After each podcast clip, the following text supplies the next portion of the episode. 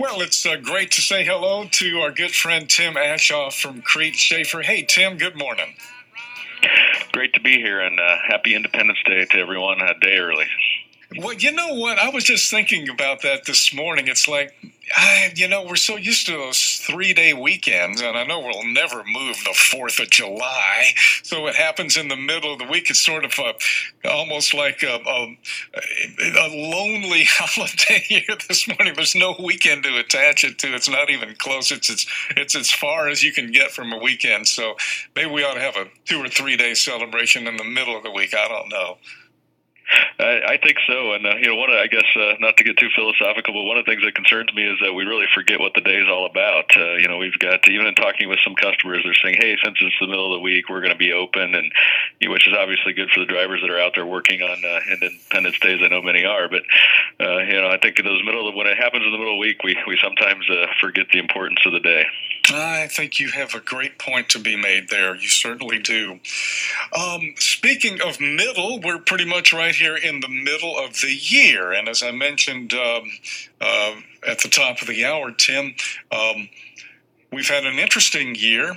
We have more bills in the House and Senate concerning the day to day operations of, uh, of a truck and the activities of a truck driver than we've had in the last 10 years, I think.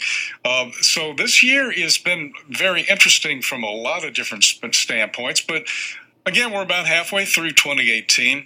Um, is the year playing out so far as you might have expected?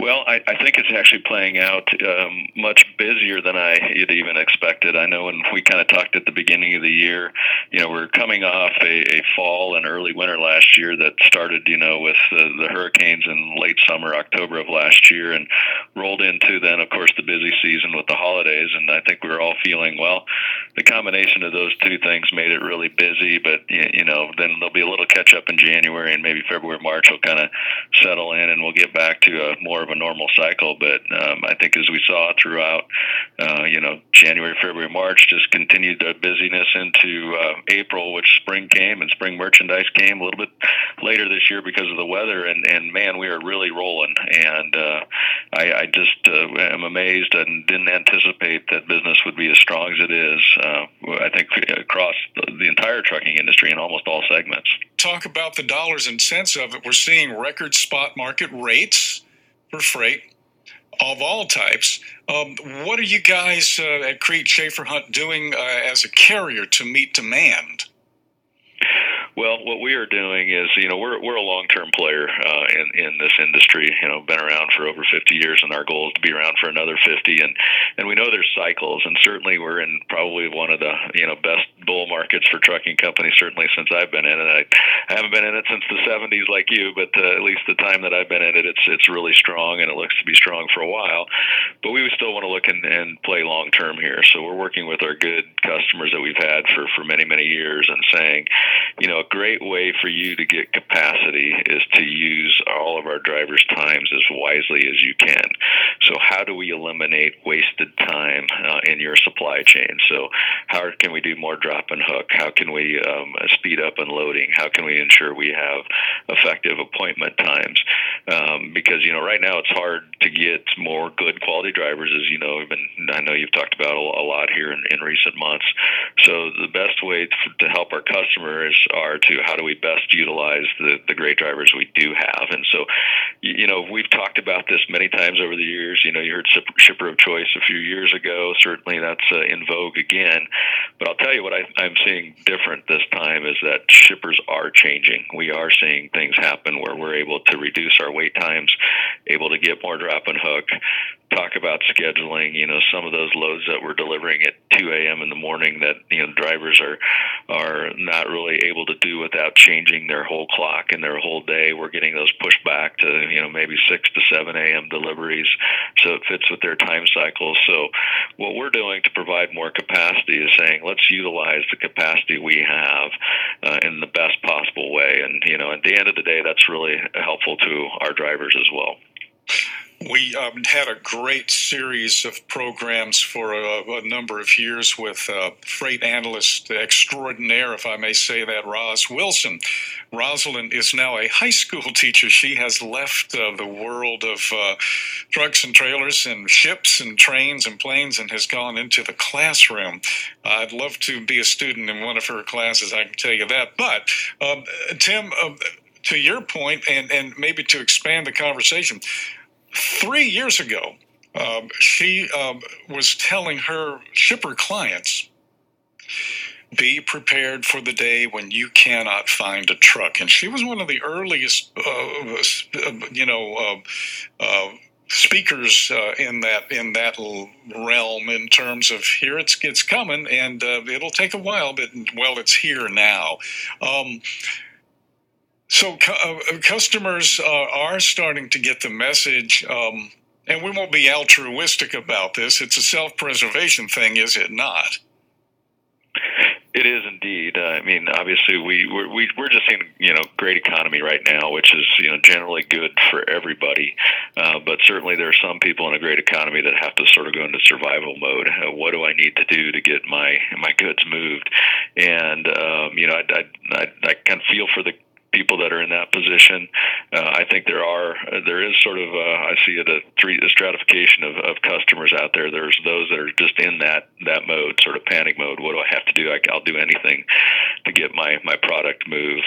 Uh, there are some that are in between. They're they're getting their I'll call it their day to day minimums volumes that they had handled had predicted to be done. You know, come along this time moved, but it but with business being stronger, they're having a hard time. You know meeting that extra demand. And then there are there are a number of customers uh, that did uh, kind of foresee what was going on, came to us early, contracted with us, said, you know, let's get your trucks, let's make sure we have capacity, let's do it at a at a fair rate, knowing that what rate is doing, as you mentioned before.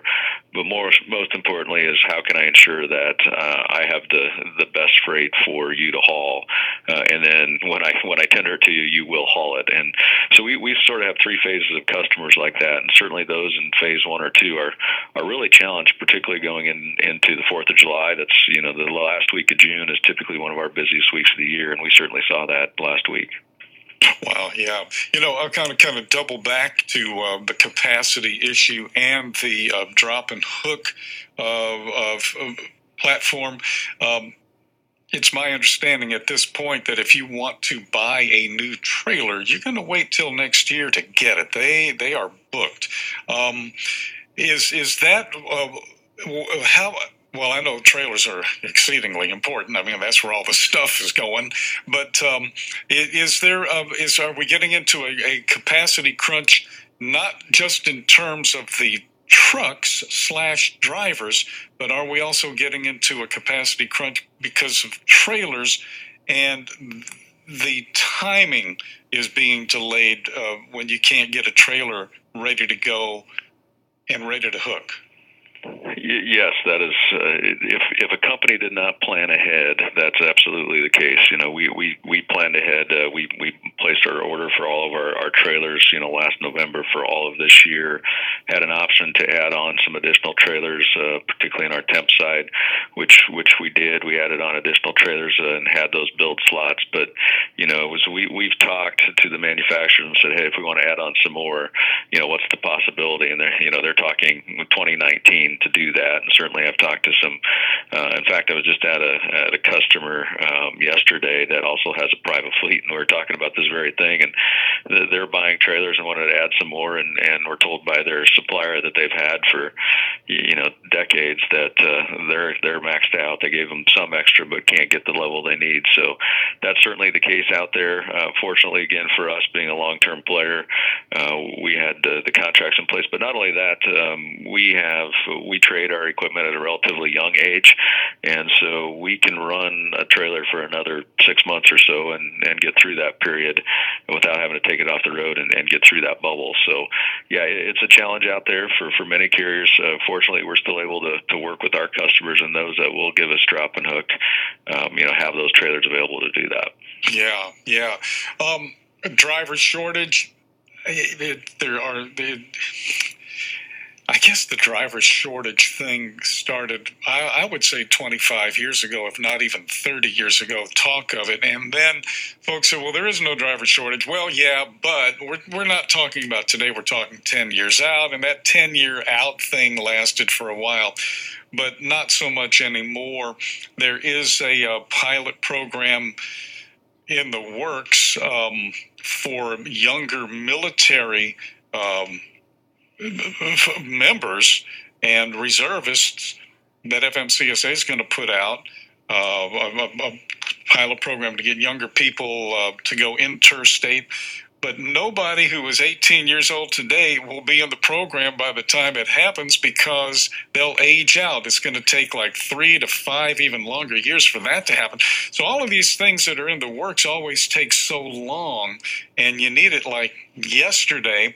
Um, and you and I have talked about the driver shortage multiple times. It does remain an important issue. So, the question is how has Crete addressed the need for drivers?